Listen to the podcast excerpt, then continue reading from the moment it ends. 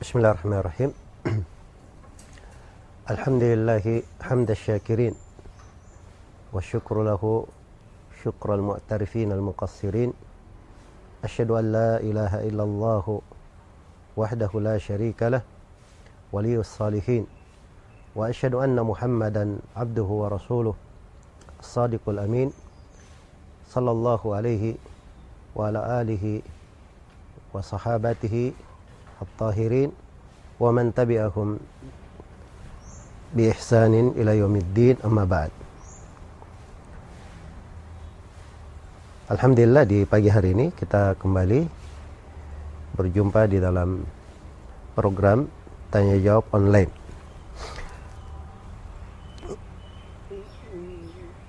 Saya akan membaca beberapa pertanyaan yang masuk melalui Facebook maupun YouTube di yang merupakan media uh, kajian kita di pagi hari ini.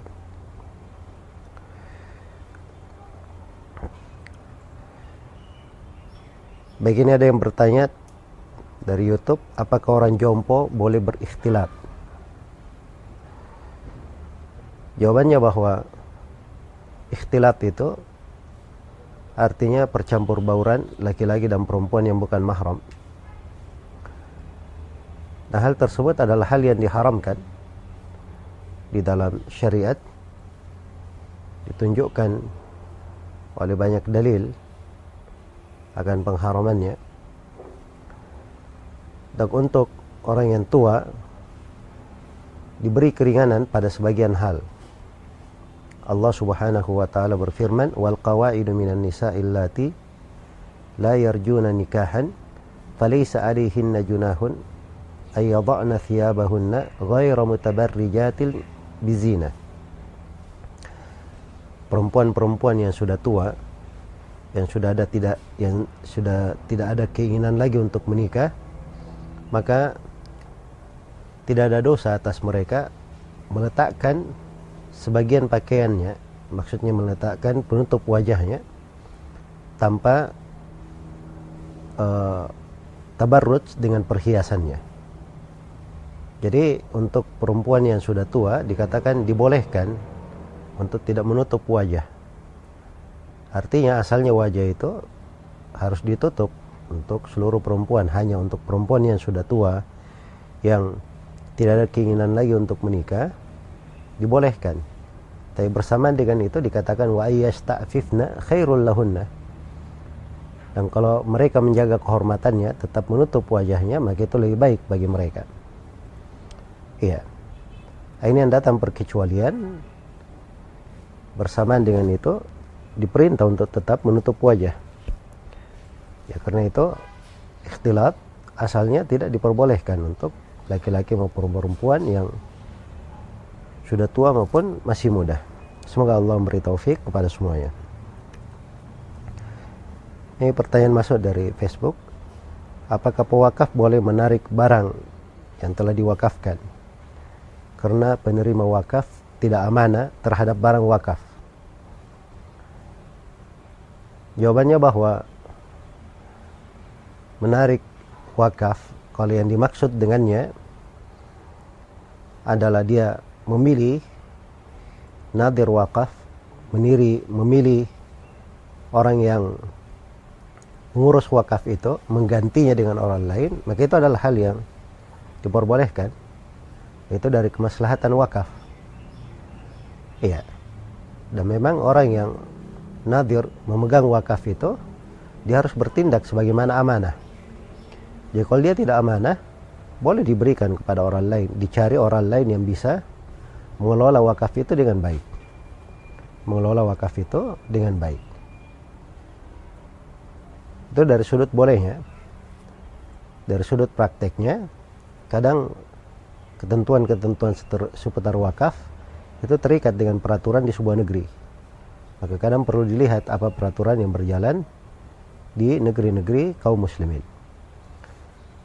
Kemudian yang kedua, kalau menarik wakaf dalam artian wakafnya dia rujuk darinya, barang sudah dia wakafkan, kemudian dia batalkan, ingin diambil kembali, maka ini tidak diperbolehkan.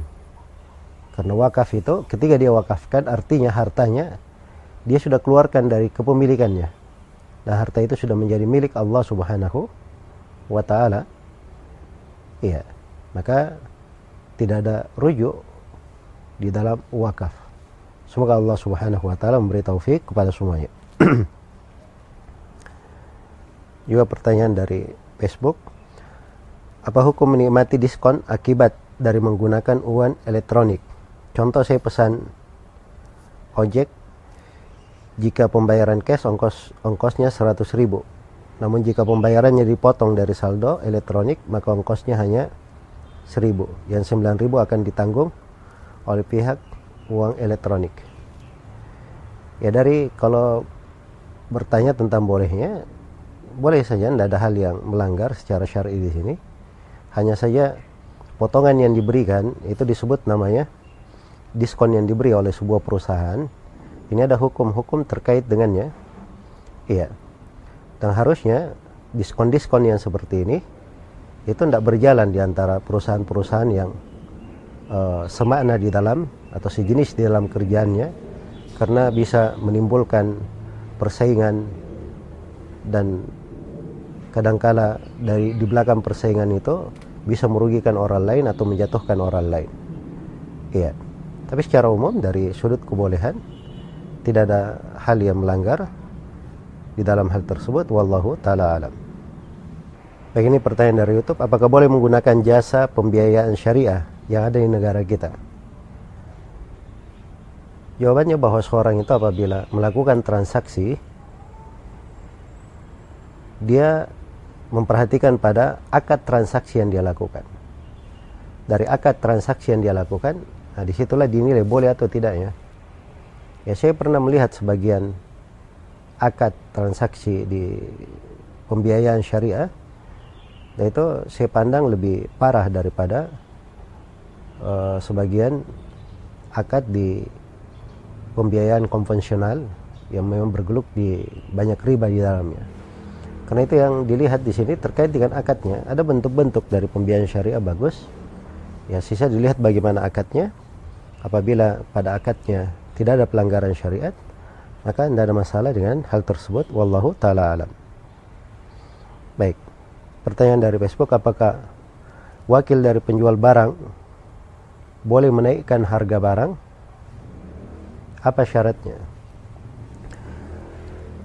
wakil dari penjual barang itu adalah orang yang diberi kepercayaan orang yang diberi kepercayaan Ya kalau dia diwakilkan untuk menjualkan barangnya, dia ingin menaikkan, maka itu dibolehkan. Iya, dia namanya wakil. Dia bertindak sesuai sama dengan pemilik. Sebagaimana pemilik bisa menaikkan, wakilnya juga bisa menaikkan. Ya, tapi kalau wakil ini ketika dia naikkan, maka segala hal yang terkait dengan barang itu sama dengan orang yang mewakilkan padanya. Tapi kalau wakil yang dimaksud si pemilik barang berkata ini harga saya 100 ribu. Kamu silahkan jual berapa saja. Nah, ini bukan wakil ya namanya. Tapi ini bi'ut tauliyah. Dia sudah menyerahkan penjualan barang. Maka dia boleh menjual berapa saja, lebih dari 100 ribu. Keuntungan lebih dari 100 ribu boleh masuk kepadanya ini bentuk dari transaksi tidak ada silam pendapat di tengah ulama tentang bolehnya semoga Allah memberi taufik kepada semuanya apakah termasuk bidah selalu mengangkat tangan tiap berdoa antara adan dan qamat uh, sulit ya untuk dikatakan bidah karena antara dan qamat diberi syariat berdoa ya dan itu waktunya bisa panjang bisa pendek dan telah datang hadit-hadit umum tentang anjuran untuk mengangkat tangan di dalam berdoa. Ya kalau dia mengangkat tangan ketika berdoa tidak ada masalah. Kalau dia berdoa antara dan komat tanpa mengangkat tangan juga tidak ada masalah. Semoga Allah memberi taufik kepada semuanya. Baik ini dari YouTube. Bagaimana hukum duduk istirahat dalam sholat? Ini ada silam pendapat di tengah ulama. Apakah dia hal yang disunnahkan atau dia adalah hal yang dibolehkan untuk dikerjakan apabila ada keperluan. Ya. Dan kalau kita melihat hadit-hadit tentang duduk istirahat itu dilakukan oleh Nabi Shallallahu Alaihi Wasallam tatkala ada keperluan. Karena itu saya lebih condong kepada pendapat yang mengatakan bahwa duduk istirahat itu adalah hal yang disyariatkan apabila ada keperluan. Tidak sampai ke derajat hal yang disunnahkan. Semoga Allah memberi taufik kepada semuanya. Apa hukum orang yang mengatakan bahwa apa yang disampaikan oleh Rasul di masa dahulu tidak cocok untuk masa sekarang? Iya. Jadi mungkin pernyataan ini ini biasanya bahasa-bahasa muncul dari kalangan orang-orang liberal, dari kalangan orang-orang yang sedang menggunakan akalnya. Ya, memang betul ada hal-hal yang Nabi Wasallam berucap waktu itu tentang mengendarai onta, tentang apa namanya hal-hal tertentu yang terjadi di masa itu. Tetapi di pembahasan agama ini ada yang namanya kias, mengkiaskan atau hal yang semisal dengannya. Iya. Nah, agama ini adalah agama yang cocok untuk setiap masa dan setiap zaman. Dan dia adalah agama yang memperbaiki di segala keadaan. Tuntunan dan syariatnya sudah lengkap. Apa pun masalah-masalah kontemporer yang terjadi, pasti ada tuntunannya di dalam Al-Quran maupun di dalam Sunnah. Karena Allah Subhanahu wa taala berfirman, "Ma farratana fil kitabi min syai'." Kami tidak pernah menelantarkan di dalam Al-Qur'an sesuatu apa pun. Ya semuanya ada penyebutannya dalam Al-Qur'an. Diterangkan, apakah diterangkan secara langsung atau secara tidak langsung dalam makna yang tersirat atau makna yang tersurat, dalam makna umum atau makna yang khusus Ya, ini semuanya ada penyebutannya di dalam Al-Quranul Karim. Begini pertanyaan dari YouTube, apakah boleh seorang menisbatkan diri sebagai murid seorang ustadz jika dia hanya mengambil ilmu melalui internet secara secara urut dan sistematis tanpa bertemu langsung dengan ustadz tersebut? Ini dibolehkan ya oleh sebagian ulama. Walaupun yang berjalan di tengah para salaf dan di uruf para penuntut ilmu seorang yang berguru dari seorang guru itu artinya dia talaki langsung bertemu langsung dengan guru tersebut. Iya. Hanya saja kalau misalnya dia mengambil melalui media ya tidak ada larangan untuk hal itu. Tidak larangan untuk hal tersebut. Hanya saja karena sudah terkait dengan kebiasaan dia perjelas saya berguru kepada Ustadz Fulan melalui media supaya menjadi terang untuk manusia atau pertanggungjawabannya secara ilmiah. Apa hukumnya diberi makan oleh saudara kita tapi penghasilannya dari hasil memeras dan mengancam orang? Ya kalau dia penghasilannya dari hal yang seperti ini tidak boleh menerima makanan darinya dan tidak boleh menerima hadiah apa pun darinya. Sebab itu harta orang lain harta orang lain, harta yang diharamkan pada datnya, tidak boleh seorang mengambil darinya sama sekali. Dan kewajibannya adalah menasihati dengan hal yang baik agar supaya tidak terjadi atau saudaranya berhenti dari perbuatan buruk mendolimi manusia. Semoga Allah memberi taufik kepada semuanya. Mohon nasihatnya agar seorang istri tidak bersedih dan bisa senantiasa sabar dikarenakan suaminya telah menikah lagi. Ya, jawabannya untuk hal ini pertama dia harus tahu bahwa tadut itu menikah lagi adalah syariat Allah Subhanahu wa taala. Allah terangkan di dalam Al-Qur'an tentang syariat tersebut. Dan itu juga sunnahnya para nabi dan para rasul. Iya. Para nabi dan para rasul dikatakan waja'alna lahum durriyah waja'alna lahum auladan wa dan kami jadikan untuk mereka anak-anak dan keturunan. Iya. apa wajalna lahum azwajan wa dzurriyyah kami jadikan untuk mereka istri-istri dan keturunan-keturunan ya rahmakallah baik karena itu apabila hal ini terjadi harusnya dia bersyukur kepada Allah Subhanahu wa taala menganggapnya itu bagian dari ketaatan bagian dari nikmat dan mungkin di belakang hal tersebut ketika dia bersabar ya di dalam kehidupannya Mungkin itu adalah lahan-lahan ketaatan, pintu-pintu sorga baru untuknya yang belum dibukakan untuk dia pada hari-hari yang sebelumnya. Sambil dia bersyukur kepada Allah, dia juga memperbaiki dari hari-hari kehidupannya, mengisinya dengan ketaatan-ketaatan. Semoga Allah memberi taufik kepada semuanya. Apa larangan memukul wajah berlaku dalam perang dan membela diri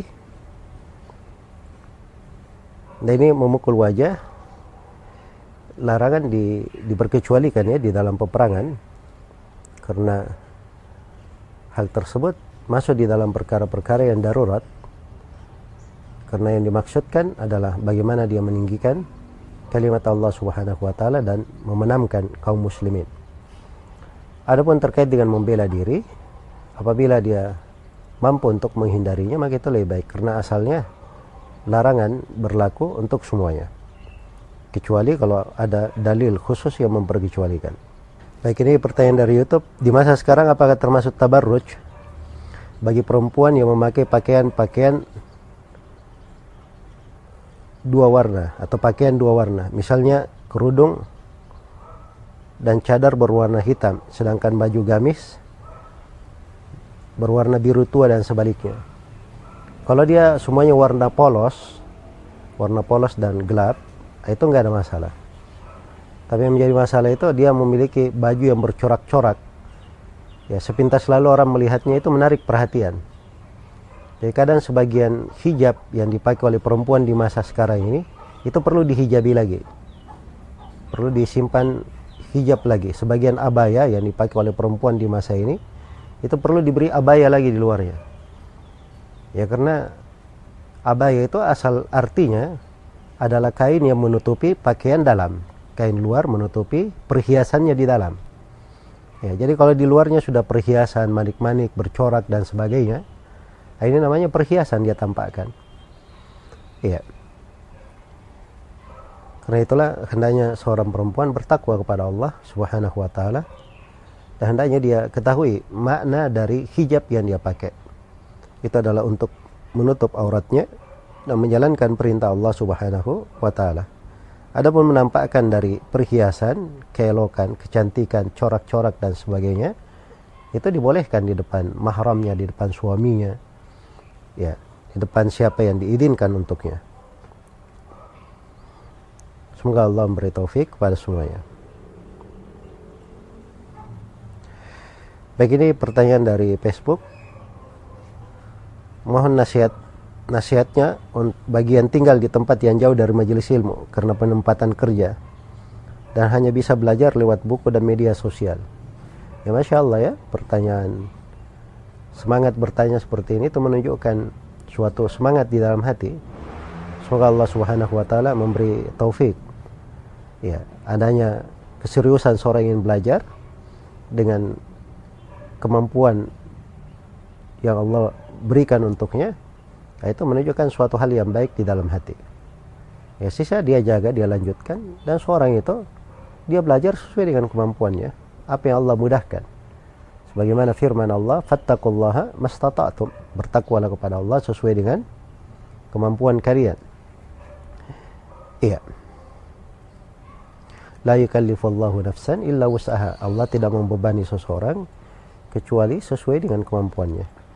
Ya kemampuannya dia hanya bisa belajar melalui buku, media sosial, ya dia bisa berguru langsung pelajaran-pelajaran live misalnya, maka itu adalah hal yang uh, baik daripada tidak ada. Semoga Allah memberi taufik kepada semuanya. Baik, ini ada pertanyaan dari Facebook. Ada teman yang ingin menikah tanpa saling kenal sebelumnya, tetapi dia takut nanti setelah menikah tidak jatuh cinta. Ini artinya orang yang mau menikah ini dia belum tempuh proses yang dibolehkan di dalam syariat terkait dengan pernikahan. Seorang itu apabila dia ingin menikah, menikahi perempuan, dia tanya dulu tentang perempuan itu. Dia tanya tentang nasabnya, dia tanya tentang sifat-sifat perempuan itu. Iya, sifat secara fisik maupun sifat secara akhlak. Kalau dia tanya kemudian dirinya yakin untuk maju, maka ada hal yang lain diizinkan. Diizinkan untuk melihat, untuk nadar. Nah, kalau dia sudah nadar, dia tertarik untuk menikahi, dia lanjutkan menikahi. Kalau dia tidak tertarik untuk menikahinya, maka boleh dia batalkan. Ya. Itu hal yang diizinkan di dalam syariat. Jadi kalau bahasanya takut nanti setelah menikah tidak jatuh cinta, ya. Ini bahasa bisa juga dipakai terkait dengan orang yang sudah kenalan lama takut setelah menikah menjadi benci. Ya semua ketakutan itu ada dan itu semuanya asalnya dari syaitan. Tapi kalau seorang ber, uh, melakukan pernikahan dengan niat menjalankan sunnah ya dan dia melakukan sholat istikharah minta Allah memilihkan untuknya yang terbaik maka tidak ada hal yang perlu ditakutkan. Semoga Allah memberi taufik kepada semuanya ini pertanyaan dari Facebook, bagaimana hukum menjual di media sosial dengan mengupload foto manusia memakai produk jualan, misalnya jual kerudung, baju, tas, dan sebagainya. Apakah dia menghapus wajah dan bagian auratnya yang kelihatan sudah cukup dan dibolehkan? Wajahnya diedit warna putih atau ditutupi stiker sehingga tidak kelihatan bagaimana sebaiknya solusi dari solusi untuk hal ini? Jazakumullahu khairan. Baik wantum jazakumullahu khairan. Ya dalam hal yang seperti ini seorang itu asalnya dia berusaha untuk melakukan kegiatan-kegiatan bisnisnya tanpa mendekati perkara-perkara yang diharamkan. Karena gambar makhluk bernyawa itu diharamkan di dalam syariat kita diharamkan di dalam syariat kita.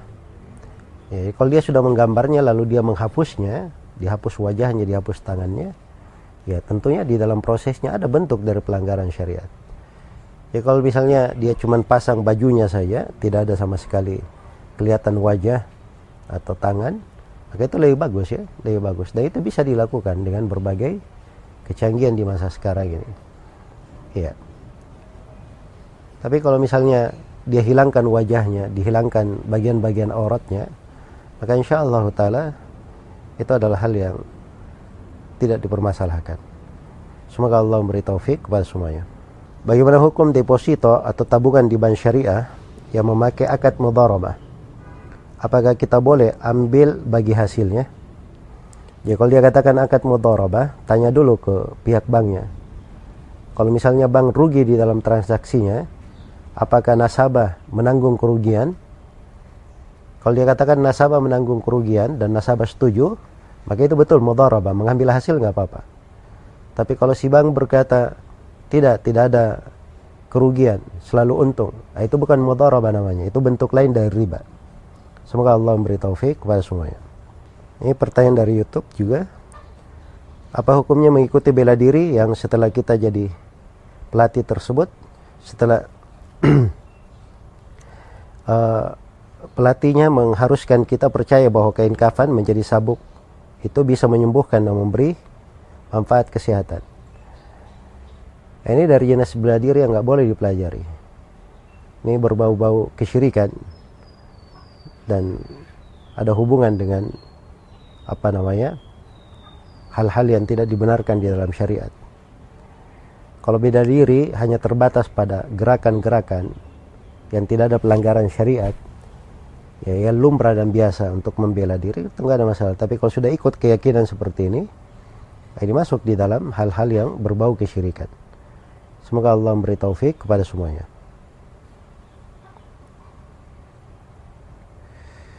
Apakah boleh bertanya masa lalu kepada calon istri sebelum menikah dengan niat agar tidak salah pilih? Nah, ini tidak benar ya.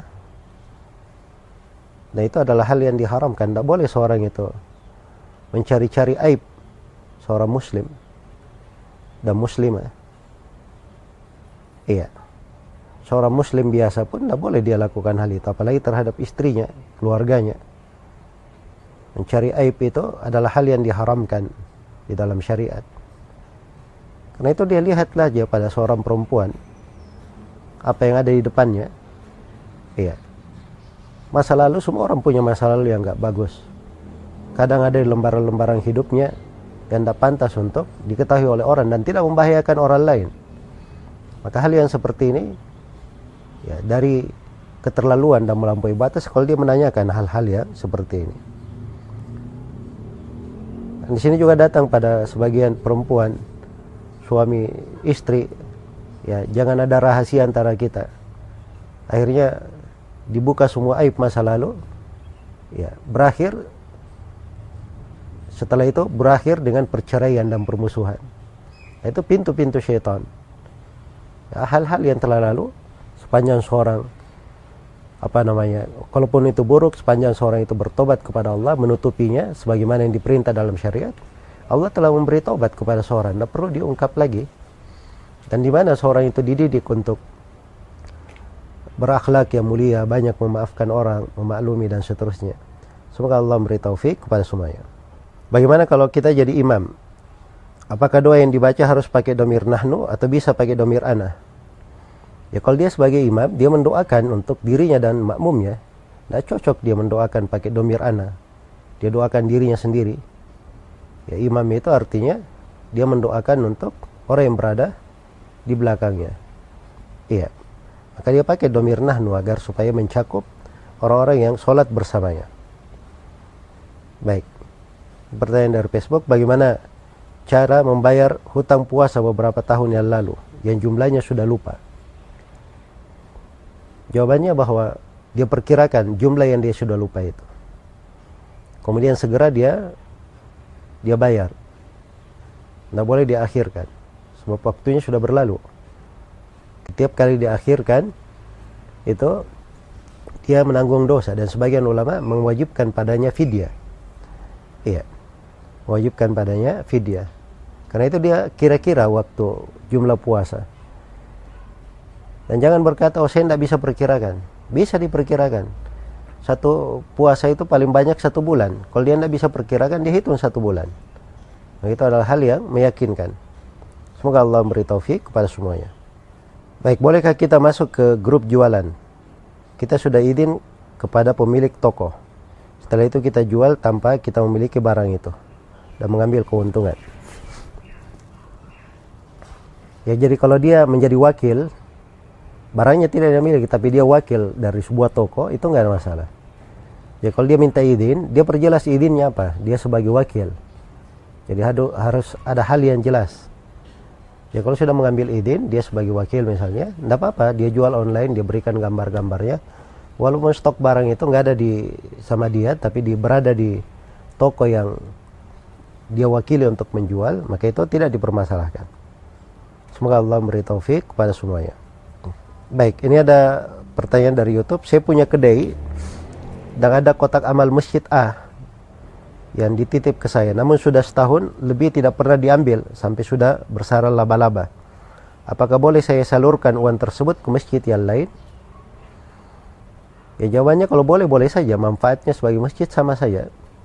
Hanya saja penyalurannya ke masjid lain apakah ini tidak menimbulkan konflik dengan masjid yang apa namanya memiliki kotak tersebut nah, itu menjadi permasalahan semoga Allah memberi taufik kepada semuanya baik ini pertanyaan dari Facebook mohon solusinya bagi jemaah haji yang sakit dan menjalani perawatan di rumah sakit. Padahal telah masuk 8 Dhul Hijjah padahal dia telah berniat untuk haji. Apakah dia memakai pakaian ikhram Eh, kalau dia sudah masuk tanggal 8 Dhul Hijjah dan ada kemungkinan dia sehat di tanggal 9 Dhul Hijjah di hari Arafah dia memakai kain ihram dari tanggal 8 tidak ada masalah tidak ada masalah tapi kalau kondisi kesehatannya sulit untuk hal tersebut ya misalnya untuk masuk ke Arafah tidak memungkinkan, maka sebaiknya dia jangan memakai kain ihram. Karena kalau dia memakai kain ihram itu akan ada konsekuensi konsekuensi terkait dengan orang yang tidak menyempurnakan hajinya. Ada konsekuensi terkait dengan orang yang tidak menyempurnakan hajinya. Alhamdulillah diberi kemudahan. Seorang sakit misalnya, saya sakit atau saya terlambat datang ke Mekah, ya, saya nyampe di Arafah itu sudah pertengahan malam, tanggal 10, sudah lewat hari Arafahnya, di pertengahan malam saya baru nyampe Arafah.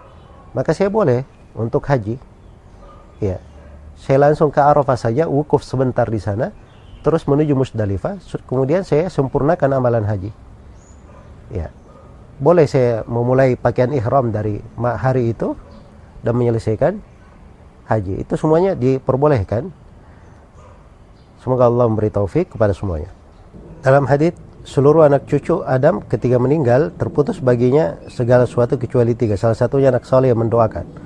Pertanyaannya apakah doa tersebut tercakup doa ibadah, doa masalah? Ya hadis Abu Hurairah riwayat Muslim, "Idza matal insanu inqata min amalihi illa min thalath." Apabila manusia meninggal, maka terputus dari amalannya kecuali tiga. Salah satunya waladin salih yad'ulah.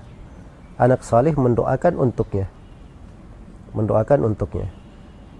Ya doa di situ boleh bermana dia mendoakan dalam artian memohon kepada Allah. Doa masalah. Dan doa juga di situ boleh bermana dia melakukan sebagian ketaatan.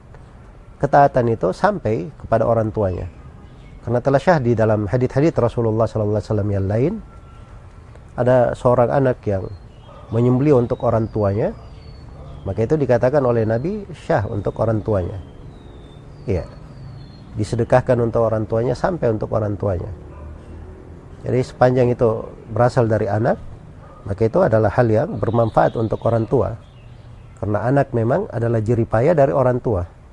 Itu sejalan dengan ayat Al-Quran wa allaysa insani illa manusia itu tidak mendapatkan kecuali apa yang dia upayakan sendiri. Baik ini pertanyaan dari YouTube. Bolehkah menggandeng tangan istri di depan umum? Kalau suami menggandeng tangan istri itu boleh-boleh saja. Hal yang dihalalkan baginya tapi kalau dia lakukan di depan umum ah, ini masalah lain di depan umum ya yeah. Karena itu namanya memperlihatkan kemesraan kepada orang lain di depan umum.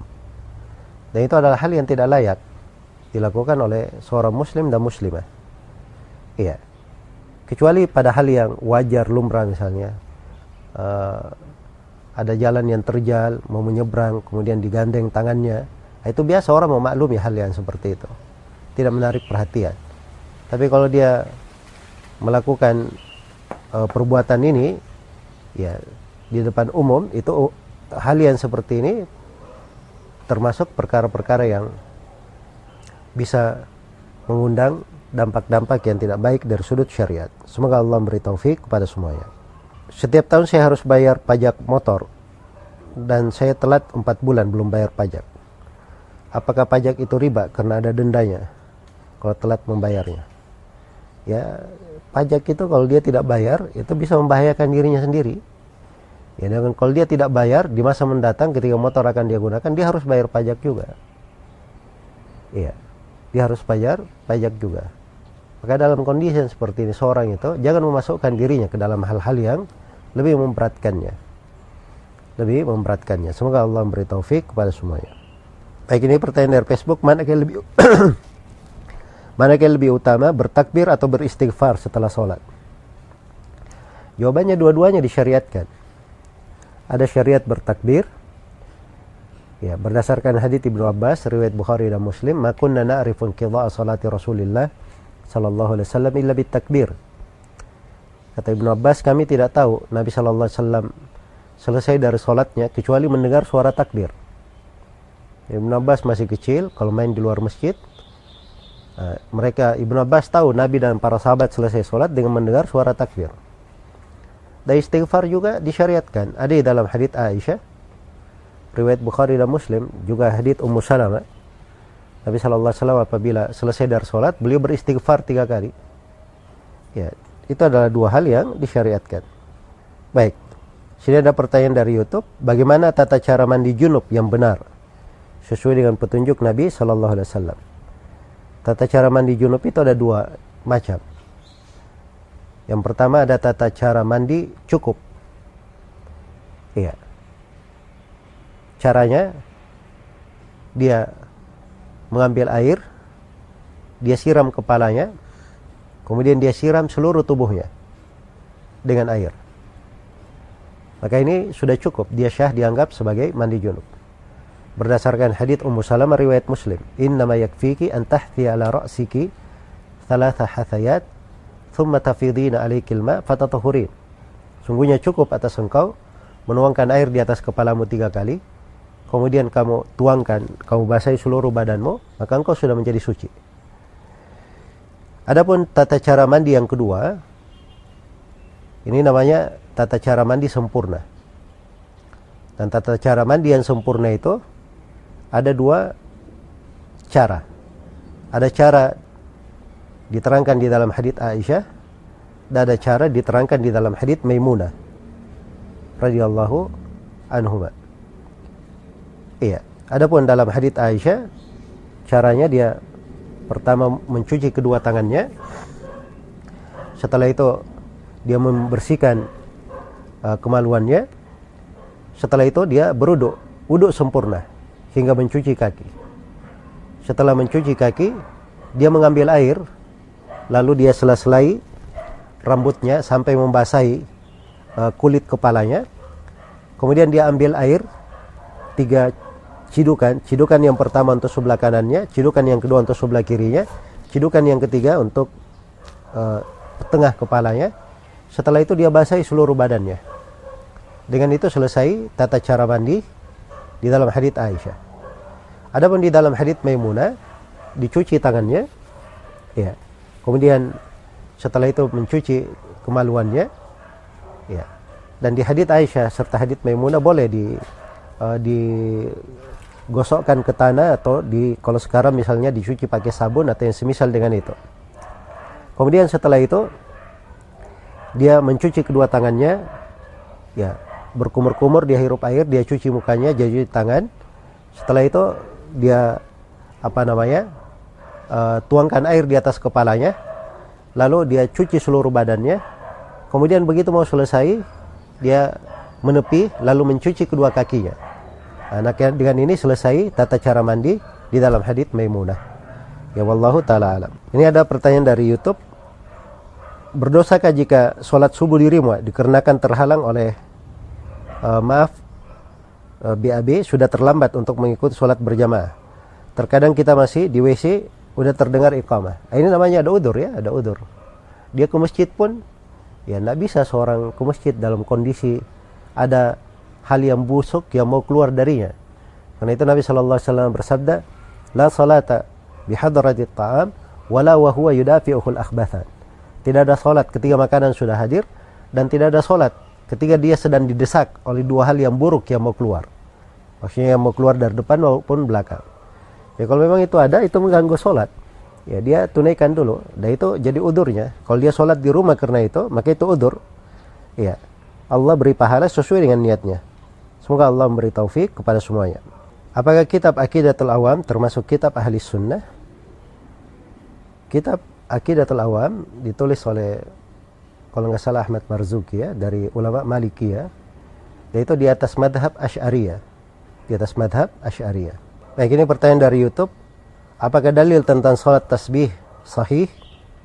Nah, ini termasuk silam pendapat di tengah para ulama. Ada yang menguatkan ada yang melemahkan. Dan ini sudah terjadi dari masa dahulu silam pendapatnya. Iya. Dan saya sendiri saya masih condong kepada pendapat yang menguatkan hadits ini karena dari para ulama terdahulu juga ada yang menguatkannya hanya saja sholat tasbih ini bukan sholat sunnah muakkadah dia sholat dilakukan sekali dalam seumur sudah cukup. Ya tidak mesti selalu dilakukan apalagi menjadi ritual sebagian orang. Kadang melakukan di musim haji saya pernah lihat ada sebagian orang melakukan sholat tasbih berjamaah setiap malam. Dan itu keliru menyisihi petunjuk Nabi Shallallahu Alaihi Wasallam Semoga Allah memberi taufik kepada semuanya. Apakah dosa pembatal keislaman seperti memperolok-olok agama dapat diampuni? Ya dosa, semua dosa. Kekafiran, kesyirikan. Kalau dia bertobat dengan benar, berislam, masuk ke dalam Islam dengan benar, Allah ampuni dosanya yang telah lalu. Sebelum dia mati. Sepanjang masa ada kehidupan, diberi pintu tobat, Allah ampuni dosa orang yang bertobat. Masuk di dalam keumuman firman Allah, "Qul ya ibadiyalladzina asrafu ala anfusihim la taqnatu min rahmatillah." Allah yaghfirud dunuba jami'an innahu huwal ghafurur rahim. Sampaikanlah kepada mereka wahai Nabi Muhammad firmanku wahai hamba-hambaku yang melampaui batas atas dirinya. Jangan kalian putus asa dari rahmat Allah. Sungguhnya Allah mengampuni dosa segala dosa. Sungguhnya Allah Maha Pengampun lagi Maha Penyayang. Saya berniat untuk membayar hutang saudara saya yang sudah tiada, tapi orang yang dia hutangi saya tidak tahu di mana. Ya, maka ke mana uang ini harus saya berikan? Yang pertama dia cari dulu orang tersebut. Dia bayar hutang itu kepada si pemilik piutang. Nah, kalau dia tidak ketemukan setelah berusaha, maka dia sedekahkan sebanyak hutang tersebut pada hal yang baik untuk orang itu. Iya. Pada hal yang baik. Dia cari uh, jalur sedekah yang paling bagusnya. Jalur sedekah yang paling bagusnya. Dan apabila orang itu suatu saat datang, maka dia tawarkan kepada orang itu bahwa uang yang kamu berikan saya sudah sedekahkan begini. Kalau kamu ridho dengan hal itu, maka kita sudah selesai. Kalau kamu tidak ridho, maka saya akan bayar dengan uang baru. Iya. Maka begitu caranya untuk menyelesaikan masalah ini. Semoga Allah beri taufik kepada semuanya. Baik ini pertanyaan dari Facebook. Bagaimana hukumnya jika ada seorang suami yang mengatakan ingin menceraikan istrinya, akan tetapi bukan di hadapan istrinya, melainkan dengan temannya. Dan itu diucapkan berkali-kali di berbagai kesempatan. Apakah itu sudah termasuk talak tiga? Enggak ya, talak saja enggak terhitung. Bagaimana bisa mencapai tiga? Ya kalau dia berkata kepada kawan-kawannya saya akan menceraikan istriku, itu baru baru bicara akan menceraikan, belum terjadi dia menceraikan. Kecuali kalau di depan kawan-kawannya dia berkata, kalian persaksikan istri saya talak misalnya, dia berucap begitu, maka ini jatuh talak. Ya, itu terhitung talak. Baik, tapi kalau cuma bercerita saja, itu belum ada hukum apa pun yang terjadi padanya. Dan saya nasihatkan kepada setiap muslim dan muslimah, ya, kepada para suami secara khusus, jangan bergampangan dengan kalimat-kalimat talak. Ya, Sebab seorang itu harus uh, berakal dan berfikir terhadap kalimat-kalimat yang dia ucapkan. Semoga Allah memberi taufik kepada semuanya. Mohon nasihatnya agar lebih giat dalam beribadah, khususnya sholat subuh yang agak berat. Yang pertama dia banyak bertobat dan beristighfar kepada Allah, sebab dosa-dosa itu membuat seorang kadang berat melakukan ketaatan-ketaatan. Kemudian yang kedua, untuk ketaatan yang akan dia lakukan, dia meniatkannya dengan baik. Dia meniatkannya dengan baik dan memohon kepada Allah supaya dia dibantu di dalam melakukannya. Kemudian yang ketiga, dia melakukan persiapan untuk melakukan ketaatan itu. Jadi kalau misalnya sholat subuh berat, dia jangan tidur belakangan, jangan begadang, tapi dia tidur lebih awal. Iya. Kemudian dia sebelum tidur, dia baca doa-doa sebelum tidur. Agar supaya dia bisa bangun, dibantu oleh Allah untuk bangun. Baik. Sambil dia pelajari keutamaan ibadah yang akan dia lakukan. Sebab kalau dia tahu dari keutamaan-keutamannya, mungkin itu menjadi motivasi yang bisa menggerakkannya. Semoga Allah memberi taufik kepada semuanya. Apa hukum bermain permainan yang menggunakan dadu? Itu ada hadis di dalam Sahih Muslim bahwa orang yang bermain nardashir itu kalau dia celupkan tangannya ke dalam darah atau daging babi itu lebih ringan baginya daripada dia bermain yang seperti itu. Semoga Allah memberi taufik kepada semuanya. Mengapa orang yang baik atau jujur terkadang sering dikecewakan atau dimanfaatkan? Padahal niat kita berbuat baik lillahi ta'ala. Bagaimana menyikapinya? Ya itulah seorang mukmin. Rasulullah SAW bersabda, al-mu'min girrun karim. Seorang mukmin itu gir. Dia gampang tertipu. Dan orangnya dermawan, mulia. Ya seperti itu sifat seorang mukmin. Kalau ada yang mengecewakannya, ada yang memanfaatkannya bukan pada tempatnya itu bukan urusan dia. Ya. Pokoknya dia ikhlas karena Allah berbuat sesuatu karena Allah subhanahu wa ta'ala tapi sepanjang sudah terjadi beberapa kejadian ya mungkin dia mengambil sikap hati-hati dan itu juga diperintah ya ayuhalladzina amanu khudhu hidrakum wahai orang-orang yang beriman ambillah kehati-hatian kalian iya ya kalau dia ingin masuk sebuah perkara dia ukur dengan baik ya pastikan lahan ketaatan di situ. Semoga menjadi kebaikan untuknya. Semoga Allah memberi taufik kepada semuanya. Bila suami berkurban, apakah orang tua saya juga mendapat pahala kurban tersebut? Ya, jadi kalau misalnya suami berkurban dan si suami meniatkan juga orang tua memasukkan orang tua istri masuk di kurbannya, ya itu boleh saja ya, nggak ada masalah. Sebab orang mati kalau diikutkan ke dalam orang yang hidup itu tidak dipermasalahkan. Tapi kalau dia kurbannya berasal dari si istri sendiri untuk orang tuanya itu lebih bagus. Semoga Allah memberi taufik kepada semuanya. Saat sholat berjamaah, kapan waktu makmum membaca Al-Fatihah? Karena sulit dilakukan saat bersamaan dengan imam yang membaca ayat-ayat juga. Jadi memang di dalam hadits Ubadah bin Samit riwayat Bukhari dan Muslim, Rasulullah sallallahu alaihi wasallam bersabda, "La salata liman lam yaqra bi Fatihatil Kitab." Tidak ada salat bagi orang yang tidak membaca surah Al-Fatihah. Jadi di madhab yang mengatakan makmum juga wajib membaca surah Al-Fatihah, dia hendaknya membaca, makmum ini membaca di waktu yang biasanya imam diam. Dan imam itu biasanya diam setelah selesai membaca Al-Fatihah, perpindahan dari Al-Fatihah ke surah biasanya dia diam di situ. Ya. Maka di waktu itu dia membaca.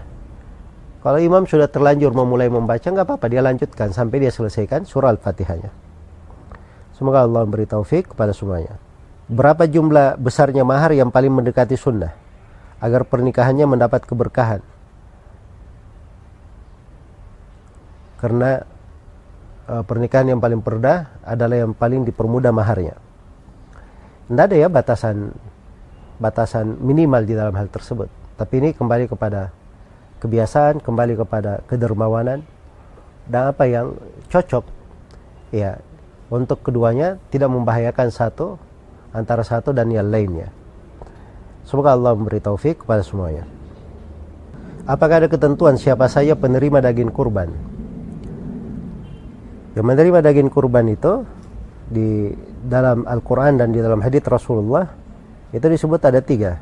Yang pertama yang berkurban itu sendiri, dan yang kedua tetangga-tetangganya dan orang di sekitarnya, dan yang ketiga adalah orang-orang yang perlu kepadanya. Iya. Adapun dirinya dia boleh ambil sebagian dari kurban itu untuk diri dan keluarganya. Kemudian untuk tetangga, orang yang diberi hadiah, boleh dia beri tetangganya walaupun non muslim, boleh dia beri dari tetangganya. Kemudian dari orang-orang yang fakir, orang-orang yang perlu, itu diberi juga dari kurban. Baik. Semoga Allah memberi taufik kepada semuanya. Dan ini mungkin pertanyaan yang terakhir yang kita akan baca di pertemuan ini. Ini dari YouTube ya. Bagaimana hukum mencium tangan guru perempuan yang mana ini sering terjadi pada sekolah umum. Ya kalau muridnya perempuan dia cium tangan gurunya perempuan juga itu tidak ada masalah. Itu dari kebiasaan berjalan di tengah masyarakat mencium tangan guru orang yang dihormati itu adalah hal yang baik. Kalau laki-laki mencium tangan gurunya laki-laki nggak ada masalah. Tapi masalah itu kalau murid perempuan mencium tangan guru laki-laki atau murid laki-laki mencium tangan guru perempuan. Nah, ini tidak diperbolehkan. Harusnya anak-anak itu dididik dengan pendidikan syariat dan kalau dia adalah seorang guru yang sejati, guru yang sejati itu mendidik anak-anak didiknya dengan hal yang dicintai dan diridhai oleh Allah Subhanahu wa taala supaya bisa menjadi manfaat untuk dia di dunia dan di akhirat. Semoga Allah Subhanahu wa taala memberi taufik kepada semuanya. Ini mungkin yang bisa dikaji di kita baca dari pertanyaan di pertemuan uh, hari ini dan saya mohon maaf atas banyaknya pertanyaan-pertanyaan yang sudah masuk masih ada uh, hampir 100 pertanyaan yang saya belum baca di pertemuan ini semoga Allah Subhanahu wa taala memberi keberkahan untuk kita semua dan selalu menaungi kita dengan taufik dan rahmatnya. Wallahu taala alam. Subhanakallahumma wa bihamdik. Asyhadu an la ilaha illa anta. Astaghfiruka wa atubu ilaik. Walhamdulillahi Rabbil Alamin. Wassalamualaikum warahmatullahi wabarakatuh.